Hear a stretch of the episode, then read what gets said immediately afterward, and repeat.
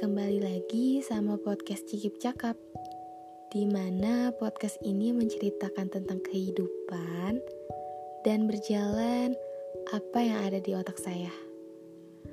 Hmm, oke, okay, langsung aja. I love you but I'm letting you go. Ya, terdengar klise dan sangat egois untuk diri sendiri.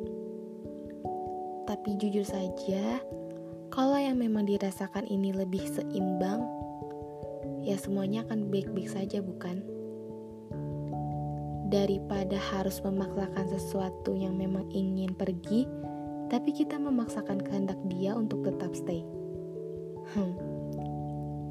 Saya menghindar untuk tidak merasakan rasa kecewa lagi. Dari awal harus udah siap, enggak naruh ekspektasi pada seseorang.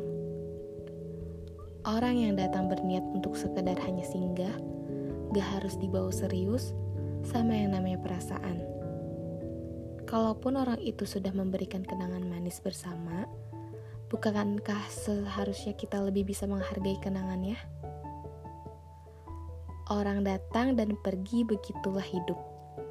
Sampai di titik di mana kita bertemu dengan satu orang sampai akhir. Tapi yang dibahas sekarang tuh saya merelakan dia. Walau saya tahu saya mencintainya sangat. Dibilang sakit, ya iya. Tapi kan dianya enggak serius. Dianya bikin saya bingung. Jadi, gak mau deh saya naruh ekspektasi tinggi. Dari lama saya sudah membangun pondasi. Pondasi agar tidak akan jatuh untuk sekadar perasaan yang hanya bercanda. Saya membiarkan dia pergi bukan karena tidak cinta, tapi karena dia memilih untuk pergi. Pergi begitu saja. Mungkin saat dia pergi, dia tidak merasakan hal apa pun. Tapi percayalah, saya selalu, selalu sama.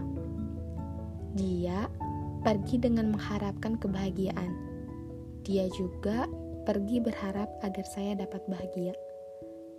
Apa pun itu, I love you, but I'm letting you go.